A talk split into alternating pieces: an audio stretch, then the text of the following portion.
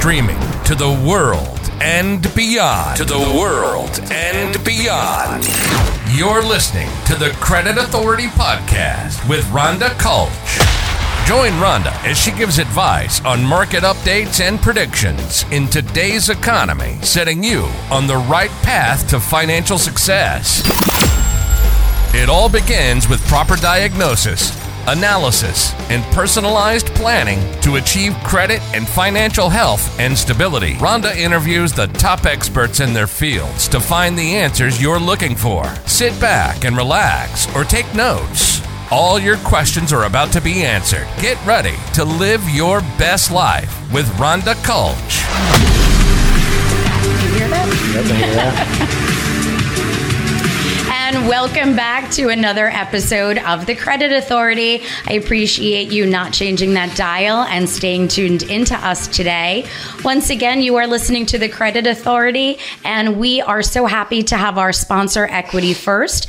Equity First Credit and Financial Solutions. Again, if you are having a credit challenge, whether that be related to your credit report or potentially you're in foreclosure, maybe having some student loan problems, consider reaching out to Equity First. Their consultants are standing by.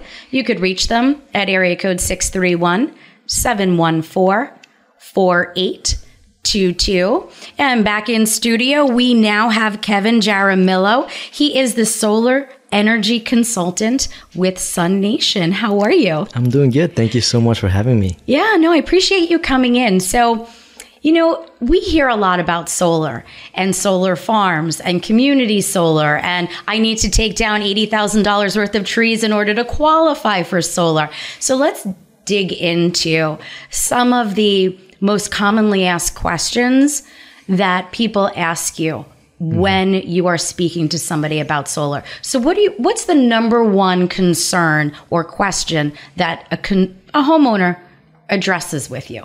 Yes, so I want to say the biggest question that every homeowner has is how much is this going to cost? Uh, am I have to going to pay out of pocket? Is this going to be an additional expense for me? And one of the great things about solar is that it's the one of the only home improvement project that doesn't cost anything out of your own pocket and it lowers your bill. So if the homeowner qualifies, um, there are incentives. There's a federal and a state incentive. So the federal government pays for 30% of the total cost of the project. And it actually just went up last month because of the new Inflation Act that just passed. Mm-hmm. So before it was 26%. Um, and two years from now, it was supposed to be zero. So anyone that wanted to go solar would have gotten no help from the federal government. But thankfully, they extended it for another 10 years and brought it up to 30%. So homeowners are eligible to get anywhere from 10 up to whatever it may be, depending on the size of the system. So it's a big help for, for a lot of homeowners. Um, there is a financial component with doing the the solar project. Absolutely. So we know that there are grants and you have federal and you have gov- you know the federal side, the state side. Mm-hmm. But there is still a portion that the client has to pay for, but I'm assuming it's offset with the savings that they would get with the solar system. Absolutely. Let's walk through what that might look like. So first few questions. What happens when somebody buys a home and they don't really have equity? Can they still qualify for a solar loan? But is that different than maybe a home equity loan? So a solar loan is going to be different. It's going to be kind of like a home improvement loan that the homeowner will take out for the house. Um, they have the option to take a home equity loan. It should definitely be nice and beneficial for the homeowner to do that because it'll probably be more economical in the long term. Um, um, but the, the best thing with with doing solar, there's a couple different options that you can go. There's the ownership option and there's the leasing option and a couple different ones, but those are the most popular ones. The ones that we do and we recommend every homeowner to do is the ownership option because you're going to pay your system off. There's, we have different options anywhere from two years up to 25 years. So if you want your bill cut in half or even lower, you can do a long-term loan, like a 20 or 25 year. If you want to pay it off within a few years, you could do like a two year loan while you pay it off within two years. And then then once that's paid off, you won't have a bill ever again until the system dies, which most systems have a 40 to life expectancy and it comes with a 25 year warranty that covers everything on, on the panels production labor parts so anything that happens will be covered so one of the questions that um, somebody had asked me knowing that you were going to come on the show mm-hmm. is How does it affect the homeowner's insurance? Yes, so great question. Um, so when you do have solar panels, you have to make them aware that you have panels. That way, in case something happens, if there's a big storm and your neighbors have a tree and it happens to you know fall, branch falls and cracks one of the panels, they would take care of what it what it cost. Most homes that I've spoken to, most homeowners, even for myself that I have solar, for me, it went up like minimal. Um, sometimes it doesn't go up at all, depending on you know your homeowner's insurance. It shouldn't be anything anything crazy, but they do have to know that you have it, just in case of anything that could happen. They will cover the cost. Now, somebody like myself, I've looked into solar. I wanted solar. My house is not positioned for panels to go on my roof. I guess it happens. Uh, yep. What recommendations can you make to somebody like myself that might be in a similar circumstance? Yes. So if there's no way for us to help, um, we do offer community solar.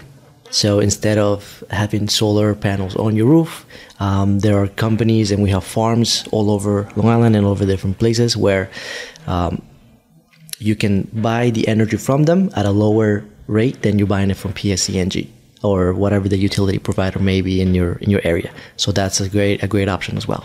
So, if I'm understanding, I pass a solar farm and number 367 may have my name and number on it and it's connected to my PSE&G bill, Correct. right? And like So- they're kind of funneling. I bought that panel, it's just positioned someplace other than my property. Correct. Yes. So you'll be getting the panels, but you won't own the panels.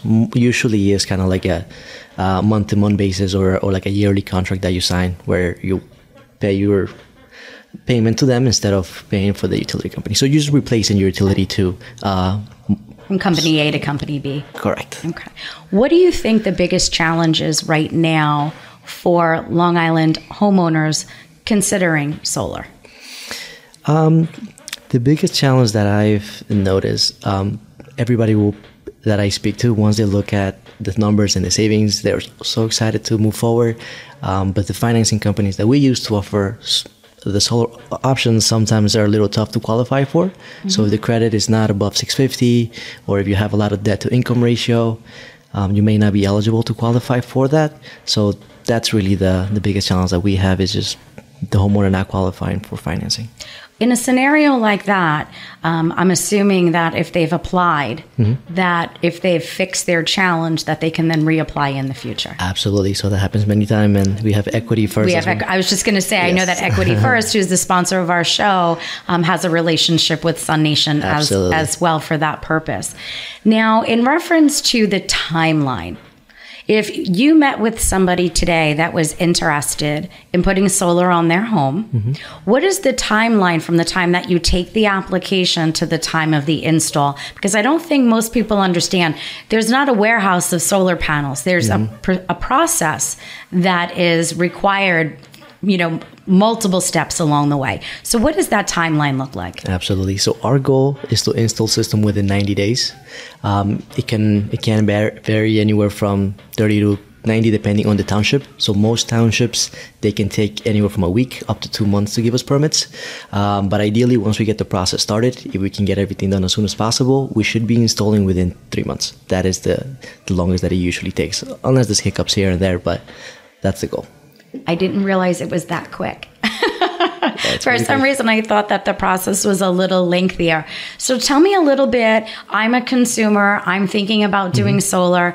I meet with you, you're representing SUNation. Everything looks great. What paperwork is required from myself to initiate the process? Yes. Um, and back, just going back a little bit to the length of time, it's to vary with, between companies. So our company has a very smooth process, so we do things very quickly. With other companies, it might take five, six months. So that's the only difference. And in terms of paperwork, with us, there's only a couple things that you need. So first, we're to apply for financing. Once that's approved, uh, most financings don't require any kind of proof because they do it right on the spot, and it takes five minutes to apply. We just need a copy of your last PSEG bill and proof of ownership, which would be a deed of a or a tax bill that we have to send to the utility company to start the process for interconnection. Those would be the only two things that we that we need, and then we get, can get everything started. So here's a little controversial question Is the solar industry regulated? Um, in In terms of product and service and delivery installation? Absolutely. So in New York State, um, there's NYSERDA, New York State Energy Research and Development. So just to give you an idea, there is close to 800 registered installers or people, individuals that are registered to sell solar solar in, in New York State. Out of those 800, if you go to the New York State uh, website, NYSERDA website, you can see what companies they recommend. They have a gold status for different companies. There are 10 companies that they recommend that you work with in New York State, and SUNation is one of, is one of them. Which is wonderful. Yes. Explains why you, you picked the best, right? Absolutely. To, to work for. Exactly. So if somebody was interested in getting solar, um, is it common that somebody might just directly reach out? So, you know, we're here on the radio. So we are talking again with Kevin Jaramillo, solar energy consultant with SUNation. How do they reach out to you? Yes. So we have a website. Um,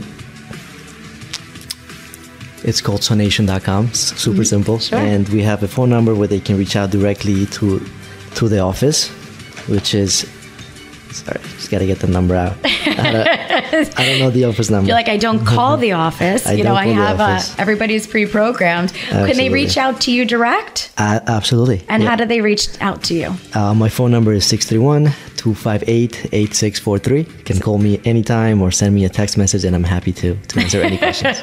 Excellent. So once again, if you are considering solar, consider reaching out to SUNation, number one uh, solar energy consultants right here on Long Island. And with that, stay tuned, and we're bringing on our final guest. Thank you for listening to the show. Make sure to like, rate, and review, and tell your family and friends about the show. Join us next time for another exciting episode of the Credit Authority Podcast with Rhonda Kulch.